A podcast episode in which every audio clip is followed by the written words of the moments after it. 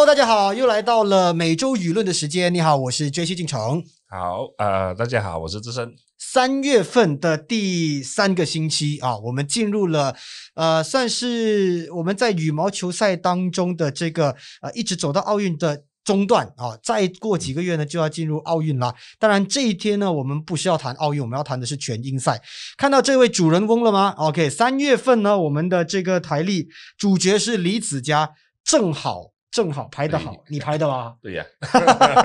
你是原本就预算到的吗？嗯，没呀，没有哈，就纯粹刚好哈，就是让李子嘉上了这个月的这个行事历或者是我们说的桌历的封面，然后呢也正好让大家今天呢来谈谈李子嘉这号人物。那为什么要这么说呢？我们先来看过去的这个全英赛哈。那么全英赛呢正式落幕，虽然呢它不是奥运积分赛，而在去年份其实大家也都在一直等待这个比赛，一直等到今天，然后终于看到全英。最后这样的一个成绩，不晓得大家满不满意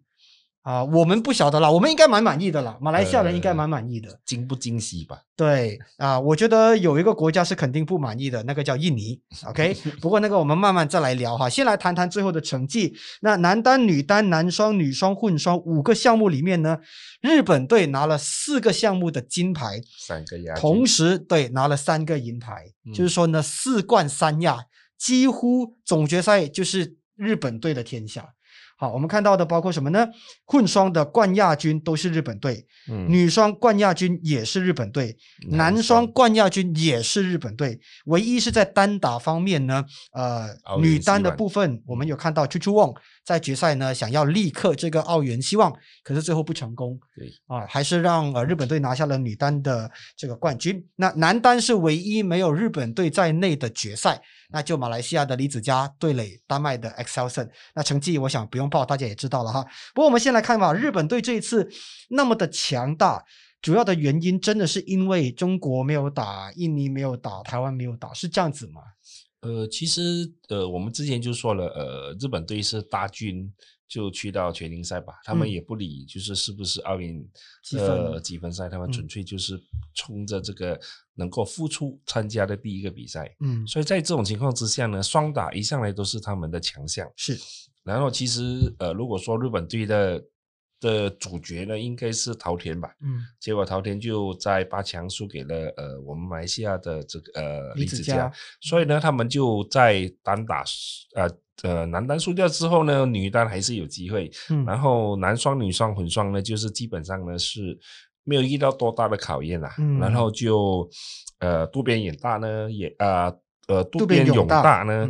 也成为了2002和2002年之后呢第一个包揽混双跟男双的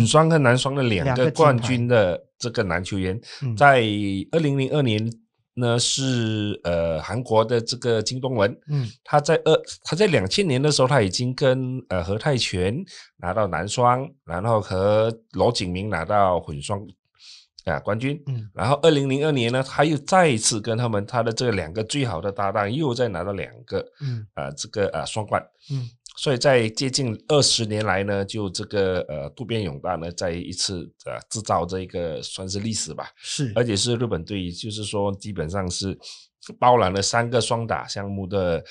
决赛。如果你说这个好不好看、精彩度呢，我觉得男双真的是打得很精彩啊。可能就是说2个大家都自比自己吧。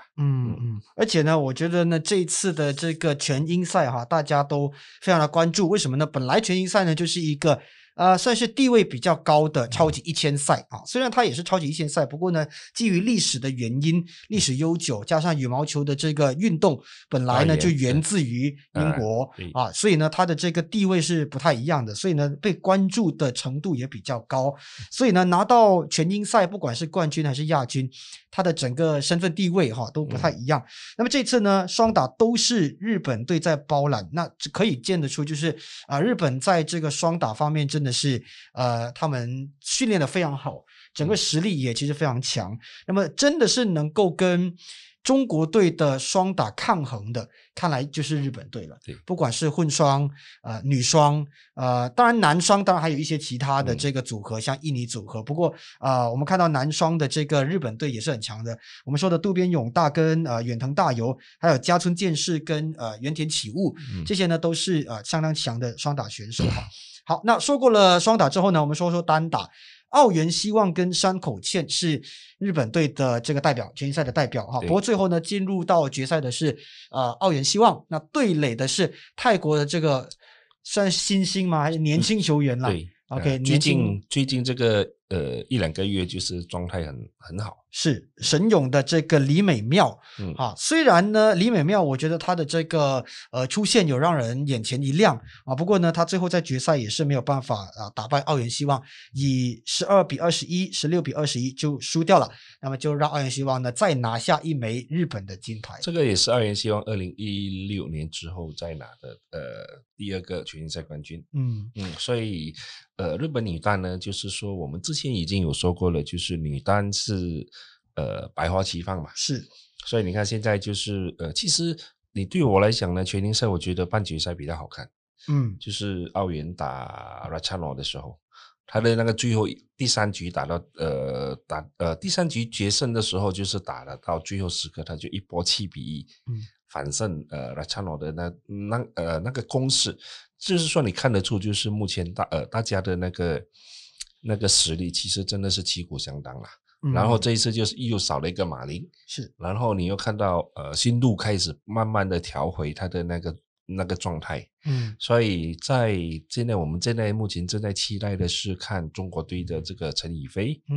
还有希望马林的伤势不会困扰他太久了，在这个整体的这个如果全部所有的金花到齐的情况之下呢，我相信。在这个东京奥运会女单项目呢，相信竞争激烈应该不少于男单其他项目吧，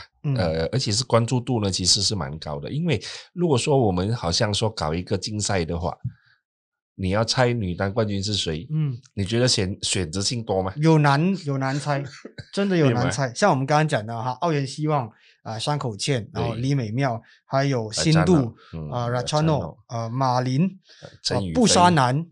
陈雨菲等等的，就很多选项了。对所以我觉得现在整个应该是说女单项目里面呢，是给各国除了马来西亚，各国都有一点希望的。我们还算少了一个世界第一呢。还有一个世界第一，对，戴资颖，怎么会忘了他？因为他这次没有参加比赛哈，所以对，还有戴资颖，所以看起来大家在这个我们看女单的牌势上，你就看到很多国旗，大家的旗都不太一样，OK， 这个是女单的部分哈。最后呢，我们当然要恭喜奥原希望啦。那么最后要谈到男单了，男单呢就是大家都已经知道了哈，李子嘉对垒 Axelsen， 最后的成绩30比29。20比22，对，20比22输掉，最后呢是21比9啊。我们在打羽毛球有一句话叫 under 10，这个安塞龙呢最后没有办法拿下，甚至稳住第三局，就让我们的新星李子嘉拿到了他人生当中第一个全英赛的冠军也成为了我国第6位。对吧？拿到全英赛冠军的选手，所以这一次呢，我们知道李子嘉在一路转正下来呢，他首先打了加拿大的杨灿，对，然后呢打败了Vittinghus， 那当然呢这两个我们觉得，他打败对手应该还可以，算是不是非常意外的，但他打败桃田贤斗这个8强就让人跌眼镜了，而且也是两局他这一次在除了决赛，他的从第一圈、第二圈、8强、半决赛。全部都是2局过关，是，除了决赛就是打3局，所以在以这种情况之下呢，他的状态其实真的是回升到有点让人有点惊讶了，是因为你还记得吗？上一次哈，在2020年的我们看到世界羽联的巡回赛的总决赛，他也是有打 Axelsen， 那个时候呢，他是15比21。4比21输掉的，所以那个时候大家就觉得李子嘉怎么会上不去，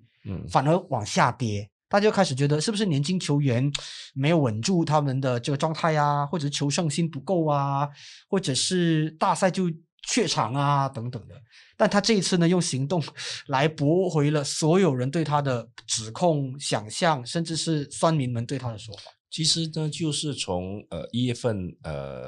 泰国赛就是连续3战，他就发挥不好，而且是那个状态低迷状态。回国之后呢，据我们所了解啦，就是说也是从我们的这个教练总监洪宗汉啊，然后还有一些其他的团队的他们的一些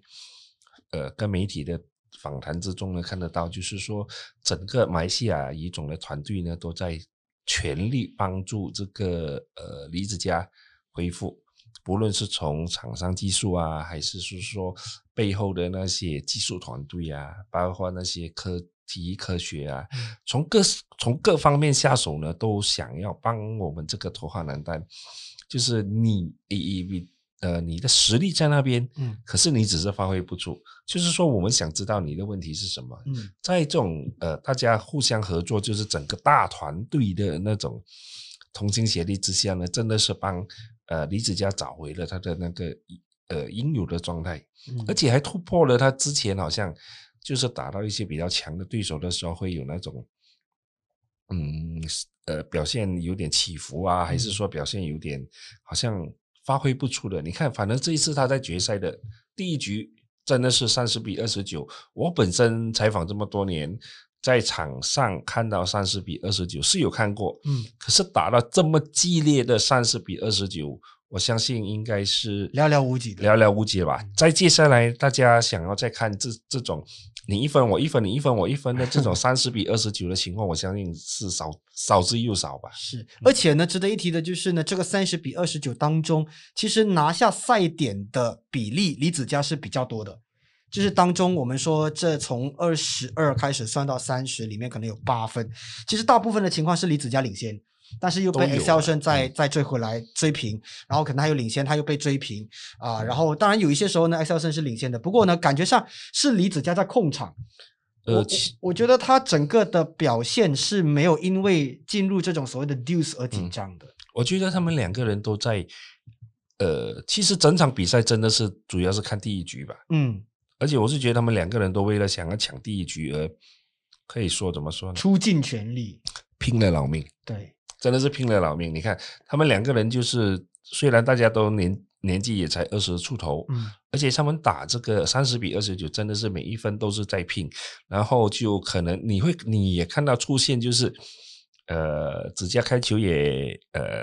下网啊，然后 Axelsen 也同样也是开球失误啊，就是两个人的那个失误就也大同小异，然后他们的那个得分点就是一开高球我就一拍给你死，也是一样的打法，就是其实两个人都在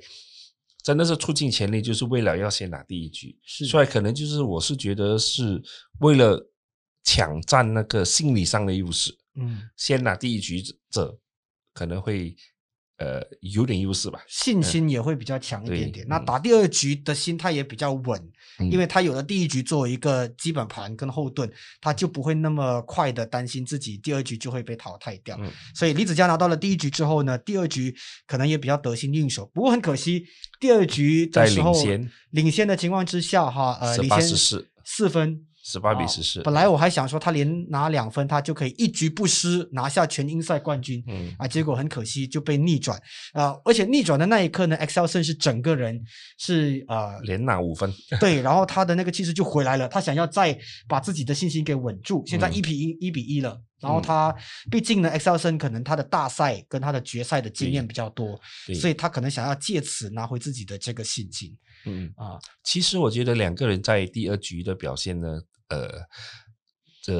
就是有点下滑，不过子嘉呢可能就是在信心上占有了一点，然后而且就在处于领先的情况之下，可能就是在18-14的时候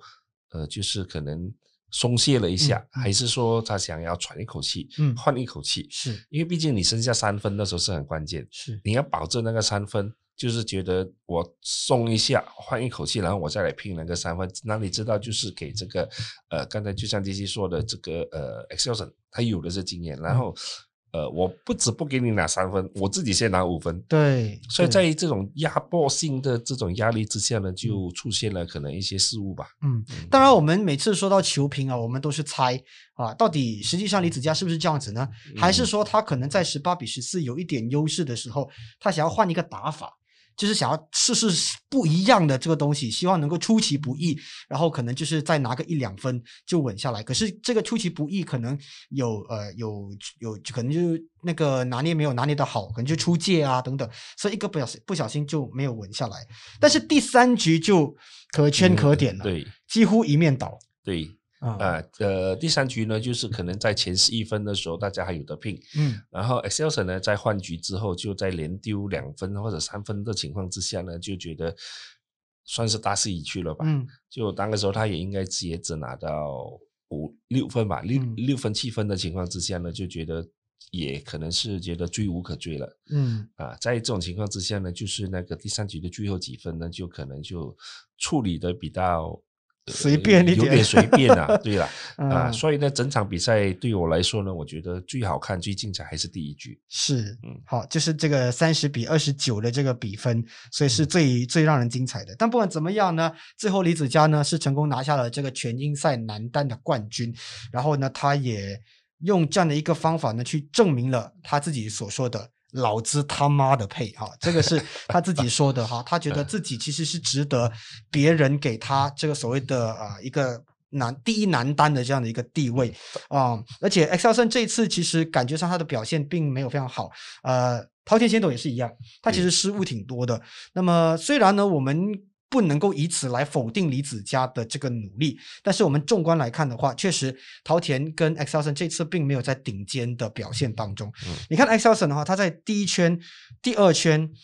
8强、半决赛，其实当中这4个比赛里面有3个比赛是打了3局，而且呢，首圈对这个日本的渡边航贵就差一点输掉，对啊，21比19第3局，所以他。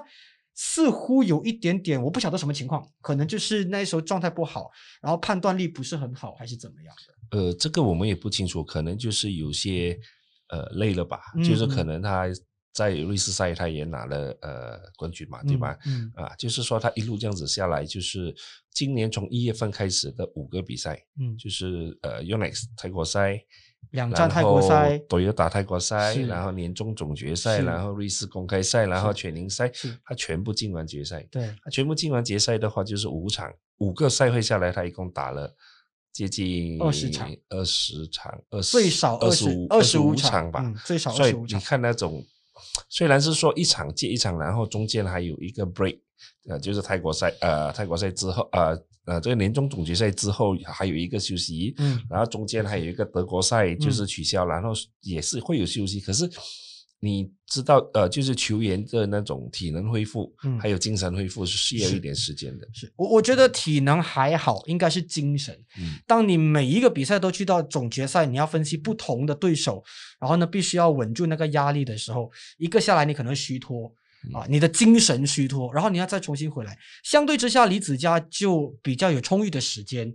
因为之前打得不好嘛所以呢就比较早淘汰，然后呢就有时间去恢复，甚至可以静下来去思考接下来要怎么走，用什么样的一个策略。所以可能是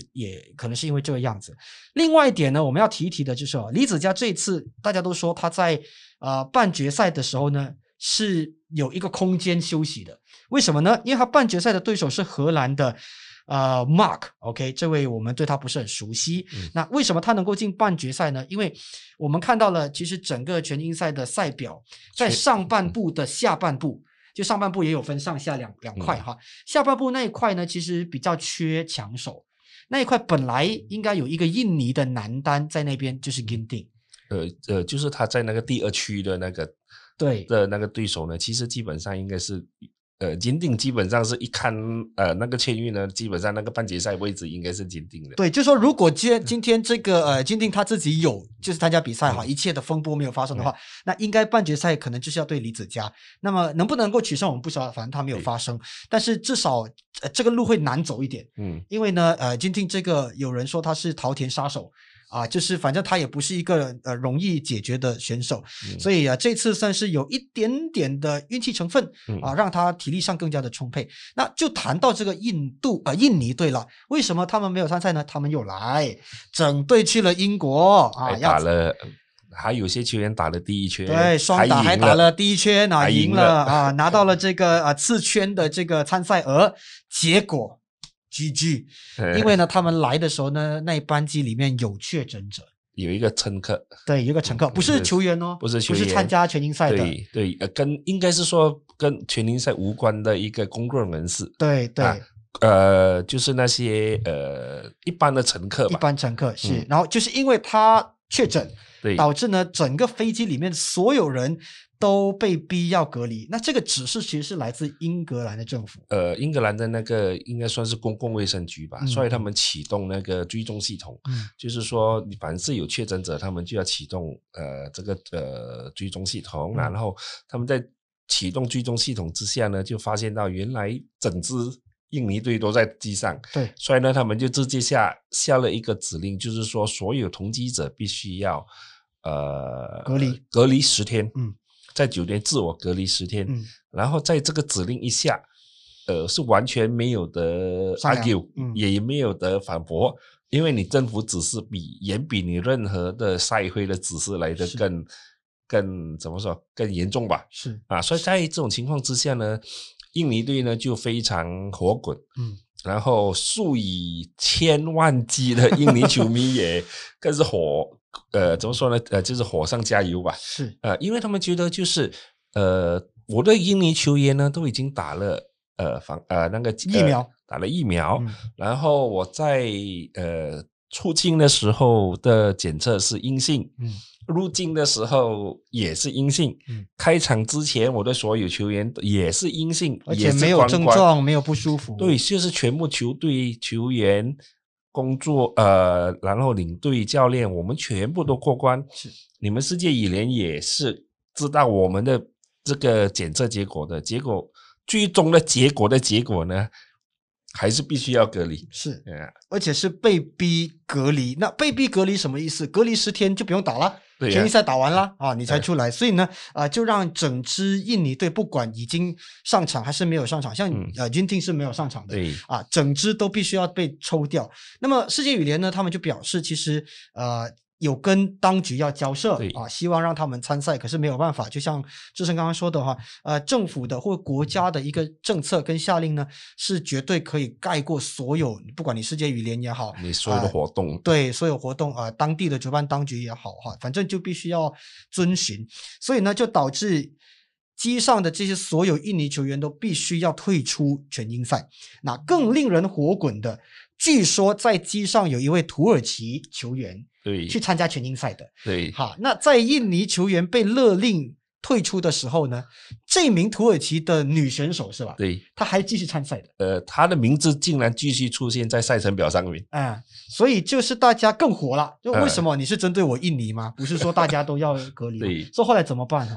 就是在他们在印尼队也是多番的投诉之下，就是说你们就是为什么会有漏网之鱼？所以在检查的世界羽联检查之后呢，就在第二天比赛开打之前，这位土耳其女球员的名字呢，也是出现在了弃权是就被拿掉了。对。Okay. 可是这没有办法压平印尼球迷的怒火，印尼球员呢继续的在这个世界羽联的 IG 轰炸，狂轰滥炸，甚至呢有人认为。阻止印尼队拿全英赛冠军的方法就是不让他们参赛啊，就是有这样的一个所谓的阴谋论或者是说就觉得这个其实就阻止他们拿冠军等等的当然我觉得很多球评都认为这个是有点不妥的。如果你让他们去参加比赛，那坦白说，如果你要以公共卫生的角度来做决定的话，其实这些上了场打第一圈比赛的球员，他们接触了裁判。接触了对手，接触了司线员、工作人员后台的或者是休息室的，其实这些应该都要隔离。对，所以其实一牵连可能就很多人了。如果说你牵连的话，如果打个比方，刚才你说在球员休息室的话，大家同一个时间上场，可能你隔壁或者是你在那个休息间里面，你可能你会碰到马来西亚球员啊，碰到日本球员啊，碰到丹麦球员啊，在这种情况之下呢，你怎么办？所以你是不是整个赛会都要取消？对，所以这一点呢，就是有印尼球迷呢开始在就像杰西说的狂轰滥炸之外呢，他们也提出很多很奇怪的，就是那种论点。OK， 真的是说为什么你只阻挡我们印尼队印尼队呢？然后据说因为大家还记得第一天的全英赛是展延了5个小时开始嘛？嗯，因为据说当时呢，就是出现了7个球员，也不是球员啊，就是有出现7名。参加者的检测是阳性，然后印尼球迷就开始在所谓的阴谋论出来，世界羽联的确不错，可以从第一个晚上7个阳性到第二个就过了半夜之后就变了7个阴性，是，然后就所有比赛大家都可以上场啦，就是所谓的涉及丹麦队的啊、印度队的啊，大家都没事了。然后我们印尼队是明明没有阳性 100% 对都是阴性的，为什么你阻止我们参加呢？所以呢，就是这些数以百万计也好、千万计也好的印尼球迷，就在世界羽联，就在全英赛的官方网站、英格兰乙种的网站也好、IG 也好、Facebook 也好、Twitter 也好，狂轰滥炸，炸到最后是必须要关闭。对。这个力量呢真的是很强大啊，甚至呢他们还主张就是说要全英赛所有的积分都被取消，因为他们觉得不公平了哈。那但我们都知道其实全英赛是没有奥运积分的，你可以想象如果今天全英赛是有奥运积分的话，可能这个风波就更加大，会延烧到奥运，到时候如果奥运万一有就是零星的球员没有办法进入奥运啊，可能刚刚好就在那个边缘区的时候，或者是不小心啊本来是在前八是正盟的，没有办法拿到正盟啊，就拿到一个副盟对上一个很强的对手，那么又会把这些事情就拉出来了啊！当初如果有全英赛的话，可能就是情况不一样。所以呢，其实这个主办比赛的时候，真的是要很小心的去处理所有的细节，否则的话呢，它整个延伸的范围就很广，然后只要有一丝的疑似不公平，其实它就会被很多人的攻击，因为毕竟大家的立场跟那个利益不一样。就好像说在整个办赛的时候，你说世界羽联和这个英格兰乙种没有做好准备吗？有啊，所有球员都检测啦，所有参加者都检测啊，结果印尼队被隔离是因为一个外人，而且这个外人是大家也不知道他是谁，只是因为我和印尼队同飞机，搞不好印尼队全部在头等舱，搞不好这个确诊的这个病患哈，他是在经济舱，也不晓得，但就是同飞机就对了。然后就是也是有印尼球迷就连印尼乙种也很无辜的遭殃，为什么你们不包机让球员去呢？好像也对哦，对吧？可是有这样的能力吗？也不是每一个国家都有这样的能力哈，用包机。因为在这种情况之下，印尼球迷真的是很疯狂。而且是就像上次我说的，就是印尼的球场就有一个魔鬼球场的那称号，他们的球迷是非常非常的疯狂，是。所以这一次呢，他们不止在自己的地头撒野，现在是已经闹到去全球，对，甚至还弄到就是两国的大使要出来灭火，对，变成外交风波。然后世界羽联的发了文告，灭火灭不成。世界羽联主席出来情势灭火也灭不成，所以弄到现在就是这个2天呢，就是印尼队回国，他们在机场受到英雄式的欢迎，然后就是以以老大姐就是Gracia Poly 和小黄人就是 Marcus Gideon 的，他们两个就是最先在IG 发火的，然后现在因为他们打过了第一圈嘛，对，然后他们现在就在他们回国之后的记者会上呢，继续的对世界羽联还在狂轰一轮，就是说他们得到的这种不公平呢，是谁能够补偿，谁能够给予他们交代。OK， 好，这个是在印尼的这个球迷跟印尼球员当中所引发的一些风波。那整个场景呢，跟马来西亚是两极化的。马来西亚呢是在疯狂的啊，就是我们庆祝啊，或者3天3夜的庆祝不完、啊。对对对对，我们现在呢就是把李子嘉呢捧上了神台哈，就是大家都在就是崇拜他，甚至是我们就说哎，我们终于找到了一个男单的继承人等等。那我觉得先在还没有谈这个之前，我们先谈全英赛本身哈、啊，他的这个地位是已经很高了，所以才会导致这样的一个风波。为什么？如果今天是一个超级300赛，那被取消了，那就可能我觉得反应不是那么大。那为什么大家反应会那么大？为什么我们会觉得李子嘉的夺冠是那么的厉害？就是因为它是一个全英赛啊，它的这个地位是非常非常的高的啊，所以我们才会那么的重视这个冠军。所以李子嘉这次呢，创了一个算是一个历史啊，他也是像最年轻拿到全英赛冠军的球员之一。对之一嘛，就之前也有一位是22岁拿到全英赛的冠军，所以这次大家对他的这个崇拜，但是你觉得这种崇拜对一个那么年轻的球员来说，会不会也是一个很危险的情况？就是这一点呢，就是要看他自己本身如何去承担这个压力，然后也要看这个教练团队，就是以洪宗翰为首的这个。如何给他在那个心理上的一些辅导，就是说要把拿了一个冠军呢，真的是如果能够的话呢，就是把这个全英赛冠军当成是一个很普通的冠军。这样子的情况之下呢，你可能你在面对未来的接下来的比赛呢，你可能会更豁然一些。你不是挑着一个重担子去打接下来的可能今年的这个奥运啊，奥运之后还有一个世界赛啊。如果说你一直担着这个全英赛冠军的那个重担出去的话呢，可能你就会会不会像就是那种崩溃，还是说你接下来就是可能就是会受到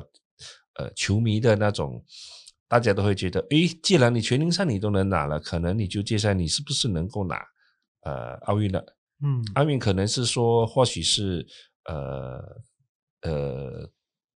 摸牌，还是说大家都觉得你是金牌的大热门，所以这一点呢，我觉得球迷给的压力真的是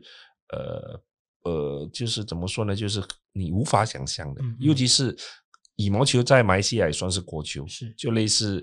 可能我们还没有像印尼这么疯狂，可是我们对于这个羽毛球的爱好跟羽毛球的那种狂热，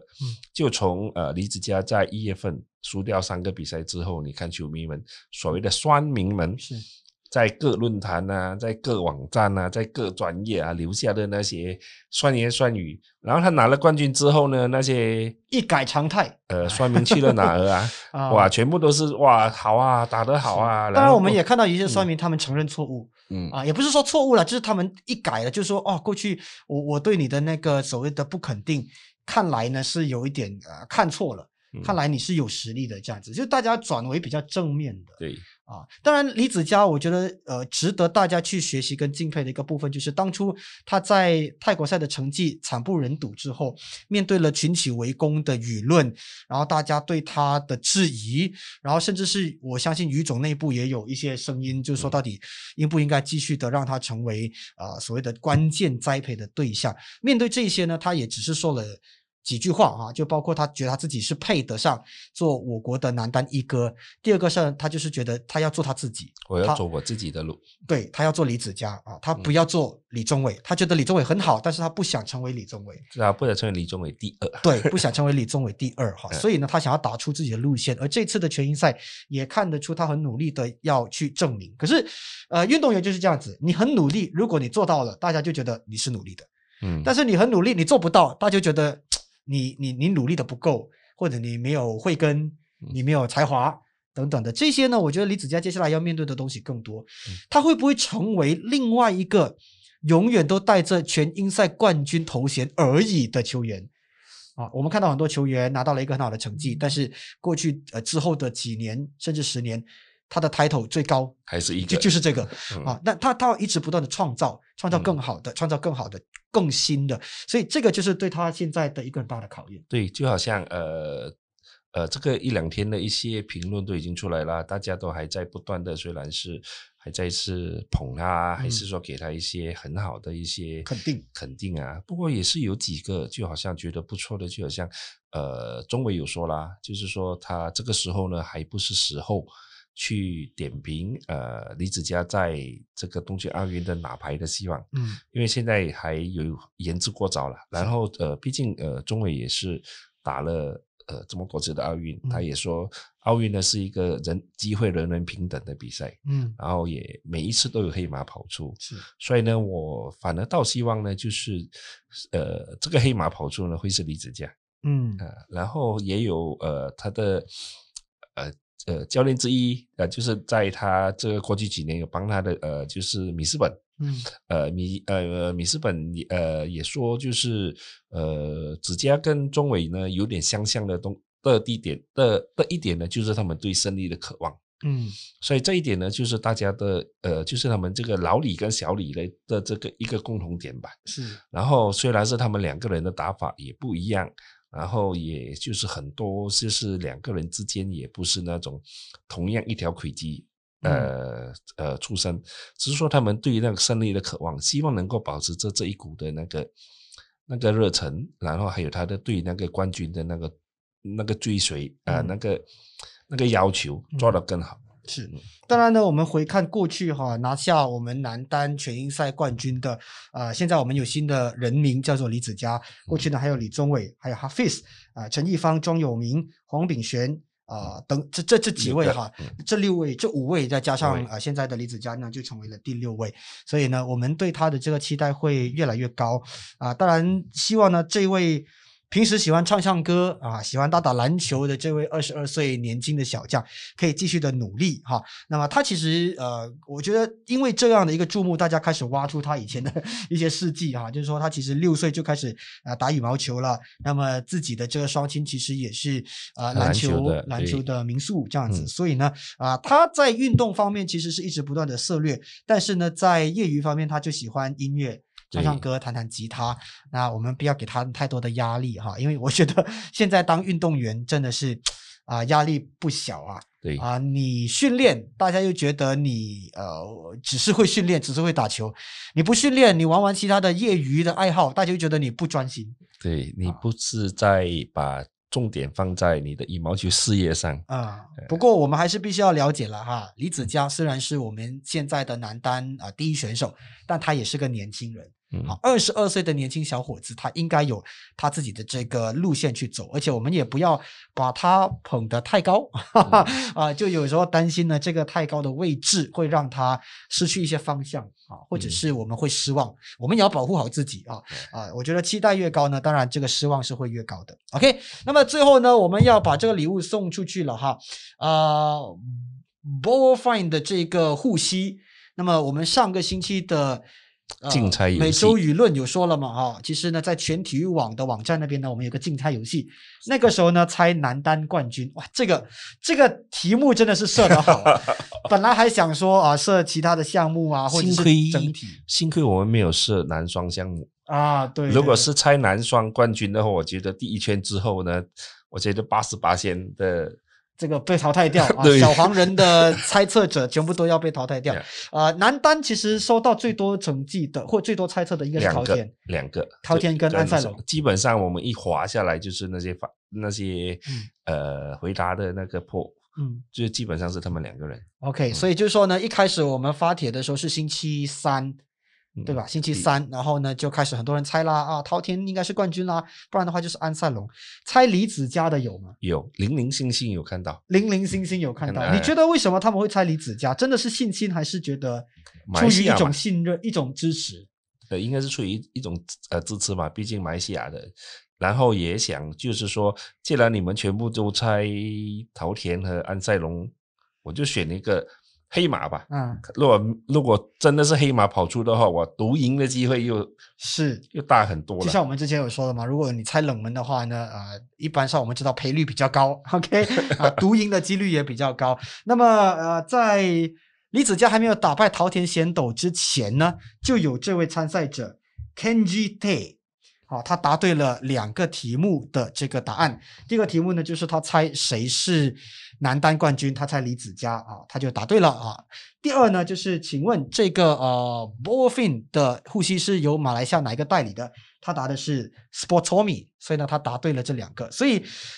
我真的觉得你他妈的配赢这个奖品。OK， 我觉得我不晓得你是基于一种支持，还是一种随意的 DICAM 啊，就是参加而已。但是我觉得你能够把李子嘉这个名字写进去，然后最后呢也应验了你的这个猜测，我觉得这份礼物要送给你哈。所以呢，这位朋友我们会私信你 ，OK？ 这位 Kenji Tay KAENJITEH 这位朋友，恭喜你了。然后你也顺便回答一下，为什么你会选李子嘉？这个是题外的，但也是出于支持。坦白说，我觉得他赛前的这个夺冠几率是很低的啊，也不算很低啦。不管我们今天说足球、篮球、网球、羽毛球都有赔率嘛。那么如果我们说夺冠赔率的话，李子嘉在全英赛里面开赛前赔率肯定是不高的，最高当然就是陶田跟Axelsen。但是因为我觉得李子嘉是一个你还没有摸透他的人，你不知道他的潜能到哪里，